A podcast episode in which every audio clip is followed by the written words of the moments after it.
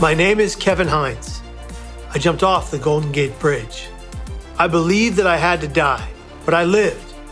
Today, I travel the world with my lovely wife Margaret, sharing stories of people who have triumphed over incredible adversity. Now we help people be here tomorrow. Welcome to the Hindsights Podcast. What's cracking, Hope Nation? It's your friendly neighborhood Kevin Hines, and here's your brain health tip of the week. Reciting, repeating, and believing.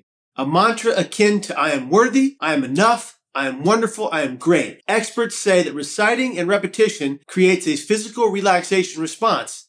Sit quietly and pick any meaningful or soothing word, phrase, or sound.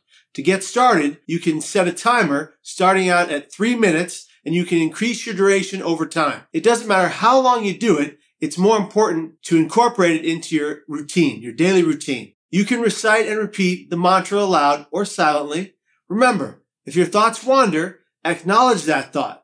Let it go and pick the mantra back up and recite, repeat. It eventually then becomes something you believe. Margaret and I love sharing stories of people who have triumphed over incredible adversity.